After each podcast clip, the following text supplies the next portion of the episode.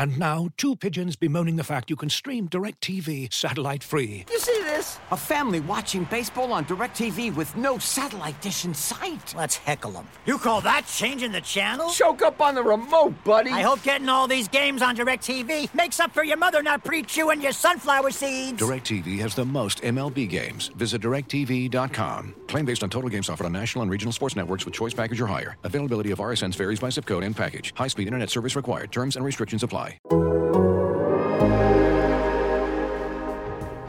Go, man. Tear it up, dude.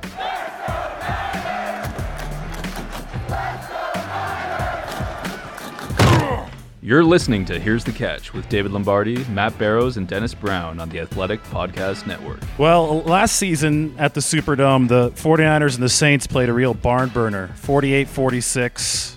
49ers, they had everybody. They had Jimmy Garoppolo, they had George Kittle, they had Nick Bosa. All of those guys made huge plays at the most critical junctures.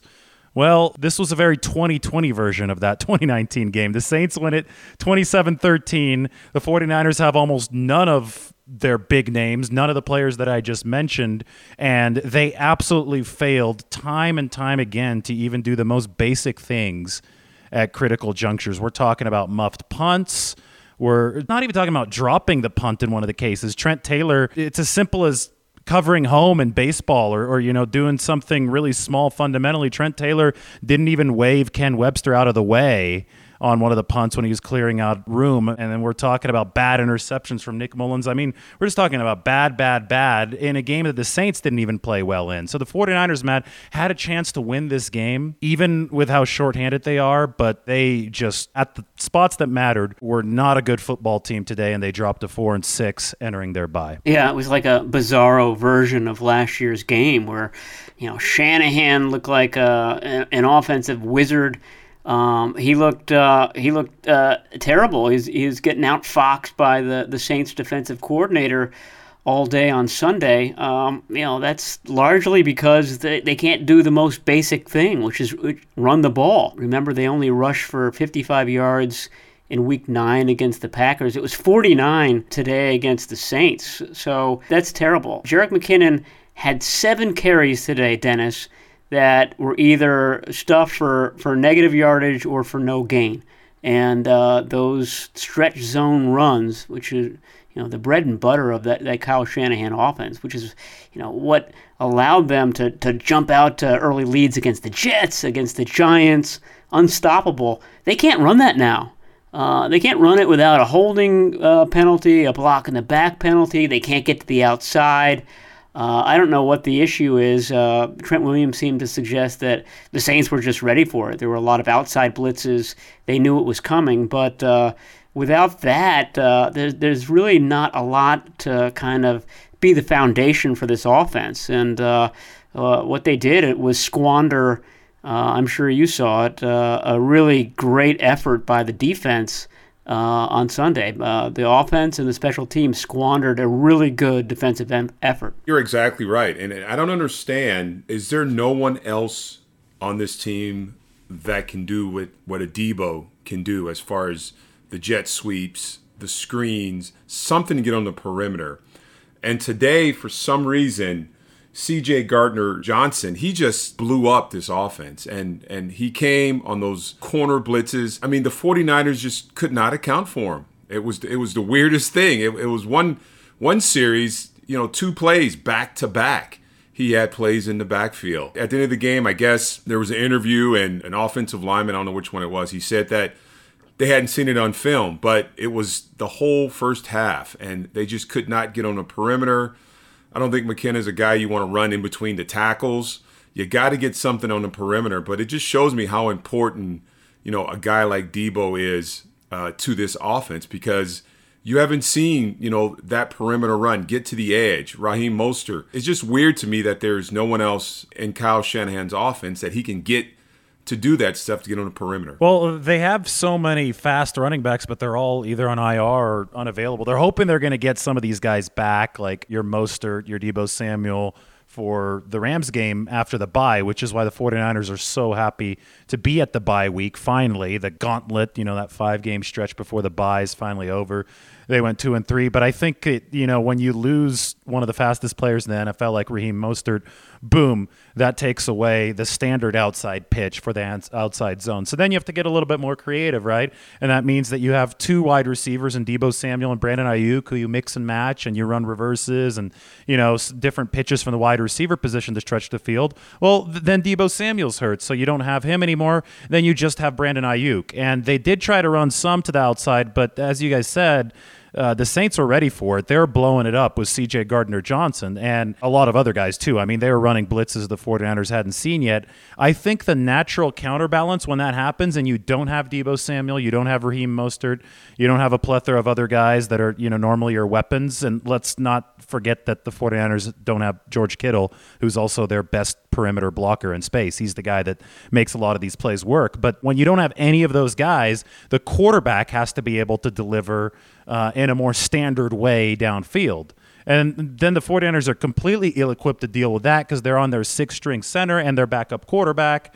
And when you don't have Deebo and you don't have George Kittle, you don't have guys that can run downfield either. It's just this domino effect from hell that the 49ers are dealing with. And it could be simplified by this they don't have enough good players. Kyle Shanahan runs a complex scheme but he doesn't have the firepower to properly operate it. Now, will that change following the bye week? That's the question because they won't have their starting quarterback yet. They'll still be very low on the depth chart at center in all likelihood. But if you have Deebo Samuel back, does the, the balance tilt back in the 49ers' favor? And I think, Matt, we have to look at it from, from that big picture view. Will they have enough talent to actually look competent at big situations with Deebo Samuel and maybe a couple other guys back moving forward. Yeah, and um, Jordan Reed had a had a nice game today. I don't think he played as much as he's going to play when you know the 49ers trust that he's fully back from that knee injury, and you would think that coming out of the bye would be that point. So he's another weapon that you might upgrade his uh, his snap count by I don't know 10, 15, 20 percent, and he's hard to cover. Uh, and he had the you know the catch of the year for the 49ers today. I mean that was just an amazing catch. I remember thinking, oh, that, that ball is just going to skid across the turf. And he stuck a, a paw down there, and uh, the point of the ball went right into his palm, about an inch and a half over the turf, and he somehow made it. It just kind of uh, illustrates the possibilities with Jordan Reed. You, you wonder what Reed and, and Kittle could have done this year. That, that, of course, is wishful thinking, but uh, boy, a game like today's uh, really makes you think about that. So, yeah, those two guys. And then, and I know a lot of the fan base doesn't want to even consider this, but we're probably going to get uh, Jimmy Garoppolo back uh, in mid December. It's not going to be one of the after the bye week guys, but maybe for the final three games of the season. And um, you know, you know, the more Nick Mullens plays, a gutsy effort. He stood in there, took a lot of hits, kept popping back up everything you want from a courage perspective, but boy, from an arm perspective, those balls were all arriving a half a beat late. Everything's contested. Everything has to be a circus catch or a contested catch at the very least with Nick Mullens.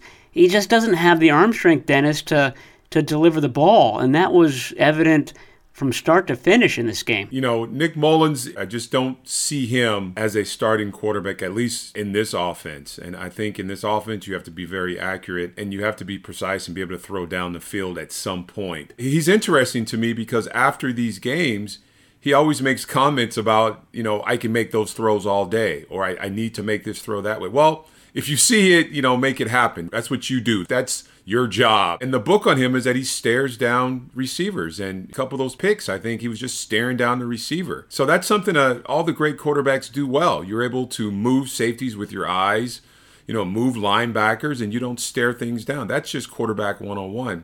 Looking for an assist with your credit card, but can't get a hold of anyone? Luckily, with 24 7 US based live customer service from Discover, everyone has the option to talk to a real person anytime, day or night. Yep, you heard that right. You can talk to a real human in customer service at any time. Sounds like a real game changer if you ask us. Make the right call and get the service you deserve with Discover. Limitations apply. See terms at discover.com/slash credit card. Victorinox, the makers of the original Swiss Army knife, have been a reliable companion for life's everyday challenges, mastering functionality, innovation, iconic design, and uncompromising quality with its products.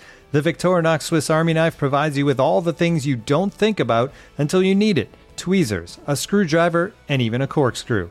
With the Victorinox Swiss Army knife, you can be prepared to master everyday life. You can find Victorinox Swiss Army knives at Dick's Sporting Goods.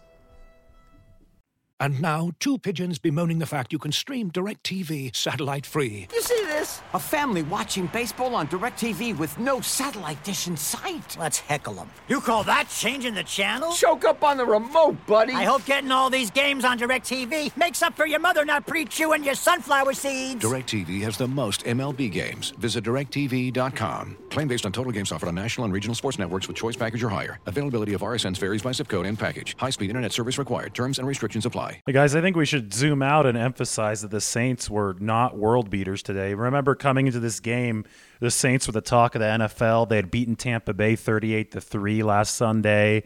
Uh, Tampa Bay was previously considered the best team in the NFL. Now, a lot of people thought that, that the Saints were at the top of the pecking order because uh, they play balanced football. They play offense, defense, and special teams. And obviously, all three of those phases came out in a good way for the Saints today, but not until after the 49ers, uh, I thought, really let them.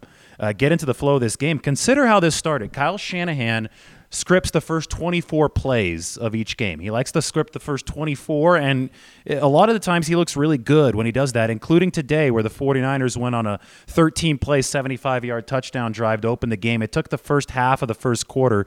Dream scenario, right, for the 49ers. They're up 7 0. Then they're up 10 0 at the start of the second quarter, and Drew Brees only has three passing yards. The Saints didn't even have a first down until the 49ers were up two possessions in this game. So it was an absolutely ideal by the book start for the 49ers. They actually ended up outgaining the Saints on the whole game. They're averaging more yards per play. If you look at just the numbers, it's like, oh, Kyle Shanahan was able to implement what he wanted. But the problem is, and it goes back to what you guys were saying, Nick Mullens couldn't execute when it really mattered. And instead of just not executing, he made critical errors when it really mattered, including that interception to Malcolm Jenkins. And then the 49ers, uh, you talk about the Saints' balance on offense, defense, and special teams. Well, the 49ers failed miserably on special teams. When they're up 10 nothing, they gave up a 75 yard kick return where Mitch Wishnowsky just ran into Jimmy Ward and eliminated both guys from the play. And that kick return got the Saints going. They scored 27 unanswered points after that return. And then the 49ers muffed two punts. Shanahan said it himself. Completely unacceptable. If you make two of those three plays, Matt, which I think are all basic plays for the 49ers, they're right in this game till the very end. No matter how, you know, many problems they have that we've been talking about. The bottom line is this game was ugly and the 49ers I think left one out there on the table. Yeah, and that was what Shanahan's theme was after the game. It was a blown opportunity. I didn't think that they were going to win this game. However, and I'm not trying to pat myself on the back, I just felt like after the Saints blew out the Buccaneers and the 49ers had the, the long week that they would show this kind of spark. And after they went up 10 nothing, I was thinking, okay, they're up 10 nothing.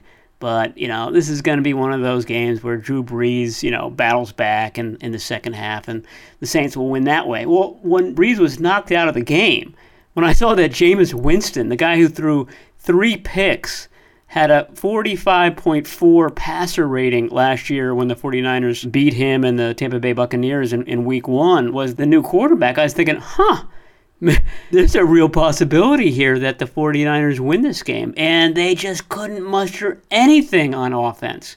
They were down seven points at that point, but the defense never really broke in this game, despite everything you just illustrated, David, all of the special teams lapses that gave the Saints just wonderful field position. Look at these lines. Michael Thomas was uh, targeted seven times. He had two catches for 27 yards. It was just an outstanding game from the, the front line, putting pressure on the quarterbacks.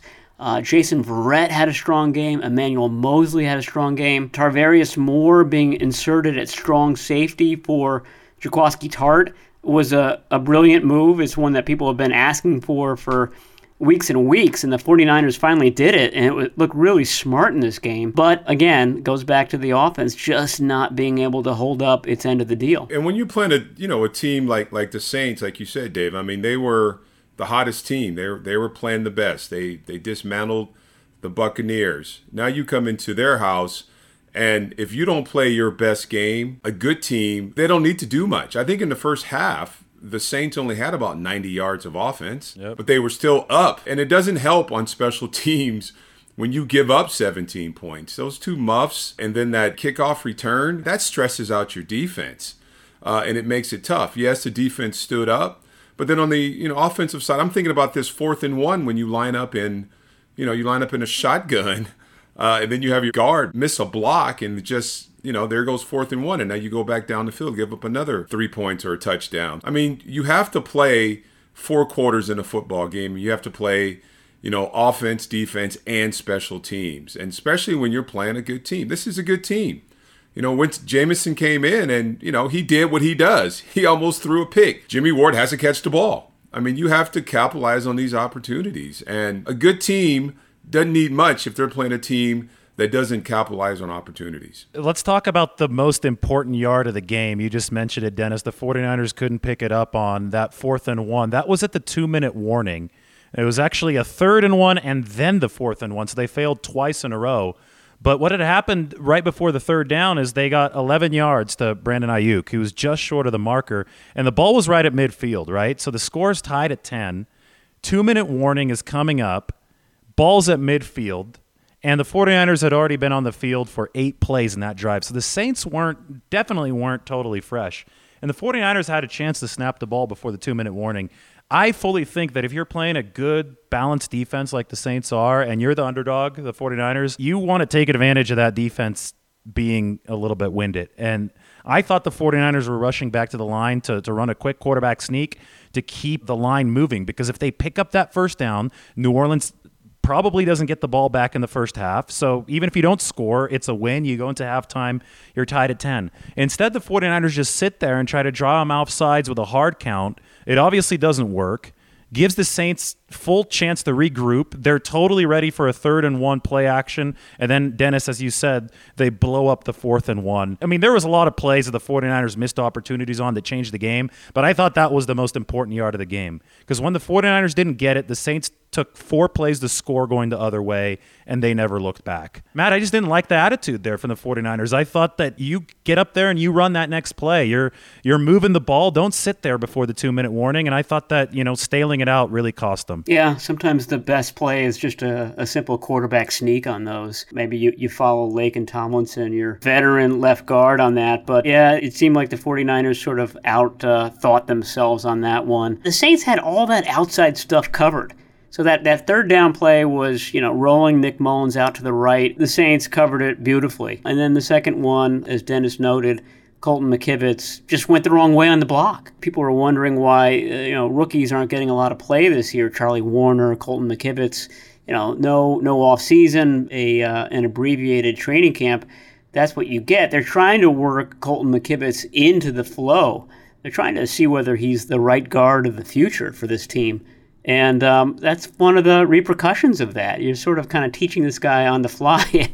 he's in there, he's alternating with the veteran at that point, but um, that's one of sort of the growing pains that you're going to suffer. And uh, boy, Dennis, they suffered it at the most inopportune time in this game. Yeah, and there's another point in this game. I mean, a hit on Drew Brees, the roughing the passer. You know, I saw it a couple times, and I, I still don't get it. I don't. Well, I guess I do. I do want players, some players, to be hurt. I, I can't lie, but that was another opportunity for the 49ers to capitalize. Now you're playing against a backup quarterback. Yeah, he was a number one uh, overall pick, but you know he throws picks. That's what he does. So there's more opportunities, and then that's more momentum at that point because that was a third down, and then now you got a first down, and it turns into uh, seven points. So many, so many of those, and Shanahan was definitely lamenting it afterward. But uh, you know, we do emphasize looking at this from the the more overhead view, and you know, entering this game, it stood out to me that Kyle Shanahan was I don't want to say defeatist, but I think he was really realistic entering this game. I think he's been realistic over the past couple weeks,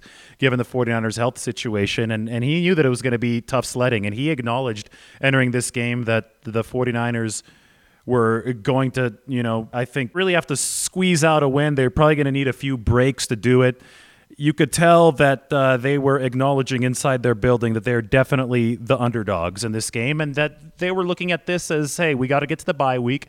Maybe we squeak out a win but if we don't then hopefully we get healthy after the bye week and then we go on a run. So i think from the larger picture despite the fact that the 49ers missed so many opportunities in this game in the larger picture they did hold serve. So they get beat by the better healthier team in the saints.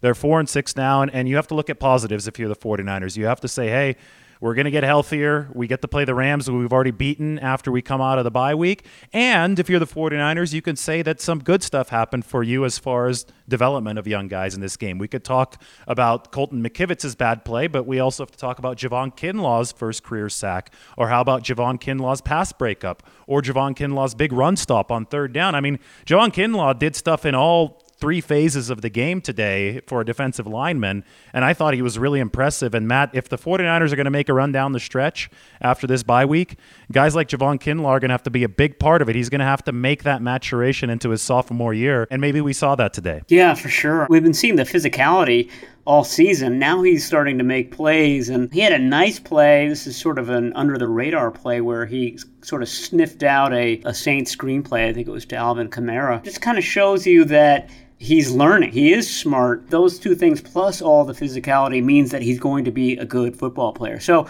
I think this was sort of a, a sigh of relief for the 49ers. Um, DeForest Buckner was featured on primetime earlier in the week on the Thursday game. He had a he had a really good game, and it sort of underscored that trade. It, it highlighted that trade. The Athletic also did a big feature. The Indianapolis writer did a big feature on DeForest Buckner uh, where he's he was sort of resentful about the trade. He noted how bad the 49ers were when he um, entered the league when he joined the team in 2016 and talked about you know trying to, to build the culture and he felt like he had uh, helped do that for the 49ers and then they go and trade him to the Colts. So the imagery wasn't good for the 49ers entering this game. Javon Kinlaw made the imagery look really good. He had the game of his season so far. And uh, Kentavius Street also had what looked like his first sack of his career. So uh, just about everybody on that defensive line Arik Armstead, again, Dennis, um, didn't make a lot of plays in this game. He seemed to be flagging a bit. He's played hard to this point, but he's one guy that didn't show up. Dion Jordan didn't show up. That's sort of going to be a theme, I think, over the, the next uh, six weeks or the final six weeks is the 49ers are going to learn something about who their players are. Who, who they need to have on this on this field next next season. I think that's going to be a real opportunity for some of these younger guys. Yeah, and you know we're, we're going to talk about Arik Armstead until he has a three sack game uh, because all the focus is on him. He just has to keep fighting. There's a lot on his shoulders. He doesn't have his outside rushers. He doesn't have his Oregon Duck buddy, DeForest Buckner, but he's got Kinlaw. And my advice to him, Kinlaw, would be to watch tape on DeForest. Watch how he plays mm. that interior D line. Watch how he gets off blocks. Watch how he uses his hands. And and I saw some of that today. I mean, we know the potential. We saw what he did in college if he can continue to play with like 100% like he did today. He was he was running down the field. He was scrappy today. If he can continue to do that, he's going to continue to get better. Well, he could definitely pick up some of those pass rushing moves from DeForest Buckner. Even the first sack today for Javon Kinlaw, uh, it, it, didn't really feature much of a pass rushing move. It was a pure effort sack. He yeah. was just backing the guard up, backing the guard up, and then Taysom Hill held onto the ball for too long, and he got him uh, I thought the really impressive play. I liked the pass breakup, but I thought the really impressive play was the run stop on third and two. Andrus Peat. Uh, okay, so this is kind of funny. I, I, I used to cover Stanford, and there's two players that I've seen in person that I have said that their legs look like pillars of granite because these guys have been so big. And the very first guy was Andrus Peat, who used to be a lineman for Stanford, now with the Saints. He's their left guard. I saw that guy back in 2012. I'm like, oh my God, pillars of granite. This guy was huge. And then I'd never said that about a player again until I saw Javon Kinlaw with the 49ers. As far as just sheer size of two guys, Javon Kinlaw and Andrus Peat reminded me a lot of each other. Well, if you watch that run stop, Javon Kinlaw just shoves Andrus Peat out of the way like it's nothing. And then he just steps up there and, and makes the tackle. I don't know if it was on Kamara or whoever, but it was just prodigious strength that, you know, I, I never saw anything like that from Buckner. I, I saw really pretty you know, swim moves from Buckner and arm over and all that he did in the pass rush, which is obviously where Kinlaw has to get better.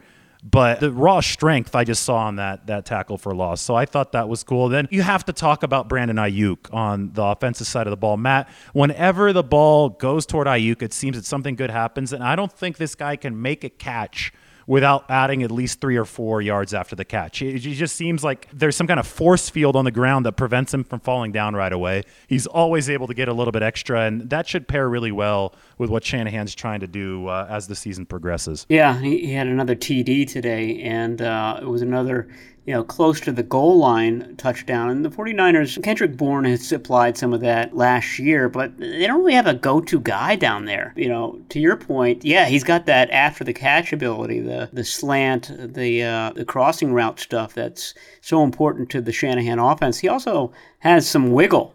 Uh, and he's and he's embarrassed some uh, some veteran cornerbacks this year and he's only a rookie. So the two first rounders, it was a very, very good game for both of them. So I'm sure John Lynch and Adam Peters and uh, Martin Mayhew in the 49ers front office are, are happy about that. The other thing that made him look smart is just looking up right now what Emmanuel Sanders. Emmanuel Sanders had one catch for five yards in this game. So Aiyuk is the replacement for Sanders. Obviously, you you'd love to have a veteran on this team, a veteran wide receiver for the 49ers. But Aiyuk's uh, potential is pretty off the charts right now. And, uh, you know, we've talked about the, the limitations at, at quarterback. The 49ers have uh, their starter back in there. And I'm not saying that it's going to be Jimmy Garoppolo next year. I'm pretty sure it is. But that's a nice pairing to look forward to once that group is together. And I think that's the that's the thing that 49ers fans need to, to hold on to. When when everyone is healthy, and I know that that is a huge asterisk because it never seems to happen. But boy, there's a lot of talent on this team. And and Aiyuk, I think Dennis is is part of that talent group now. And I think he's going to be a superstar in this league. I, I just watch the way he he carries himself on the field. He doesn't he doesn't play like a rookie. I don't know much about the receiving position, but it seems like He's a good route runner. You don't see him make many mistakes. Uh, you don't see him taking hits, and you see him as advertised. He's he's a YAC guy. He's going to catch the ball and he's going to get you those extra yards. So, like you said, when everyone's healthy, all the weapons are there. Um, this team can be explosive. Right now, I think he's a star of this offense right now, even with a backup quarterback, because when the ball's in his hands, you can expect big things, explosive plays uh, down the field. And, and just I think about this touchdown and then you know he, he goes in orbit motion he comes back he goes back he goes back and there he is wide open. I mean he's a guy that needs to be featured. You can lean on him right now. Hopefully guys come back but right now he's a superstar of this offense. He is and i think it's a great point that initial 49ers blueprint for this season was to stay obviously healthier than they have been but for them to actually maybe even be better than last season had they stayed healthier if Brandon Aiyuk started exceeding Emmanuel Sanders level production as he became more comfortable down the stretch. And if Javon Kinlaw could start to at least approximate the impact that the DeForest Buckner had. Maybe not quite be there, but but be a force. And hey, this was the second game of the second half of the of the season and you have both Aiyuk and Javon Kinlaw, your two first round draft picks,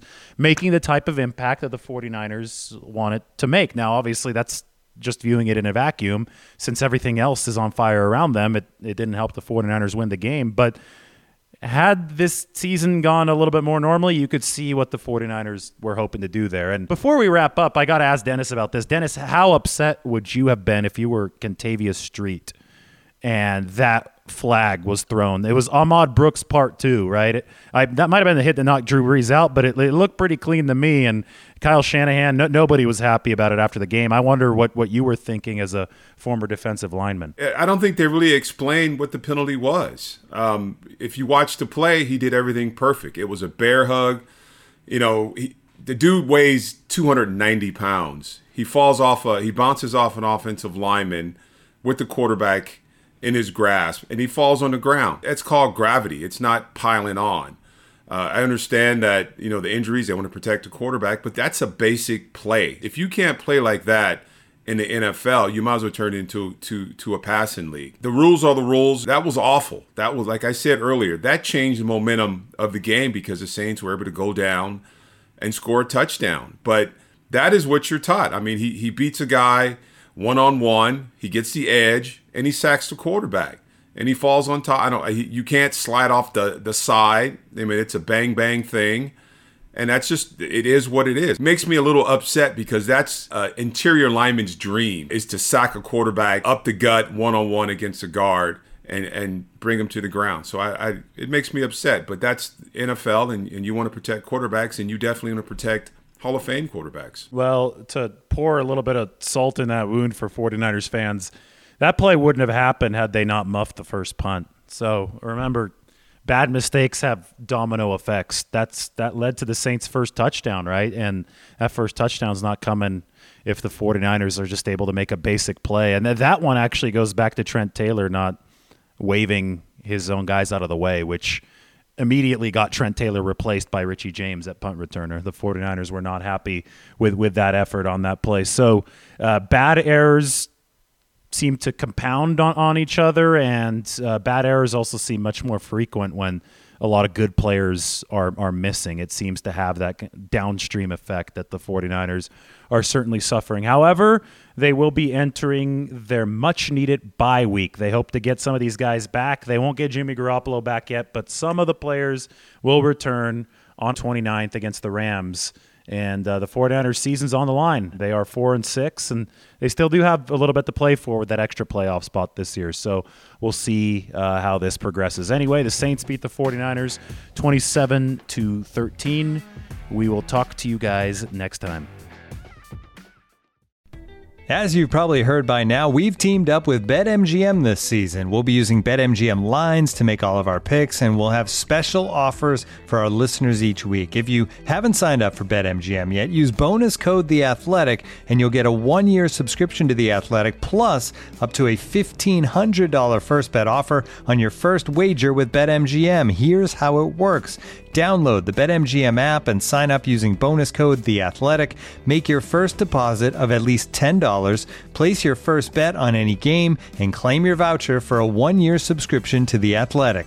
See BetMGM.com for terms. U.S. promotional offers not available in D.C., Mississippi, New York, Nevada, Ontario, or Puerto Rico. Gambling problem? Call 1-800-GAMBLER. Available in the U.S. Call 877-8-HOPE-NY or text HOPE-NY 467-369 in New York. Call 1-800-NEXT-STEP in Arizona. 1-800-327-5050 in Massachusetts. 1-800-BETS-OFF in Iowa. 1-800-270-7117 for confidential help in Michigan. 1-800-981-0023 in Puerto Rico. First bet offer for new customers only in partnership with Kansas Crossing Casino and Hotel.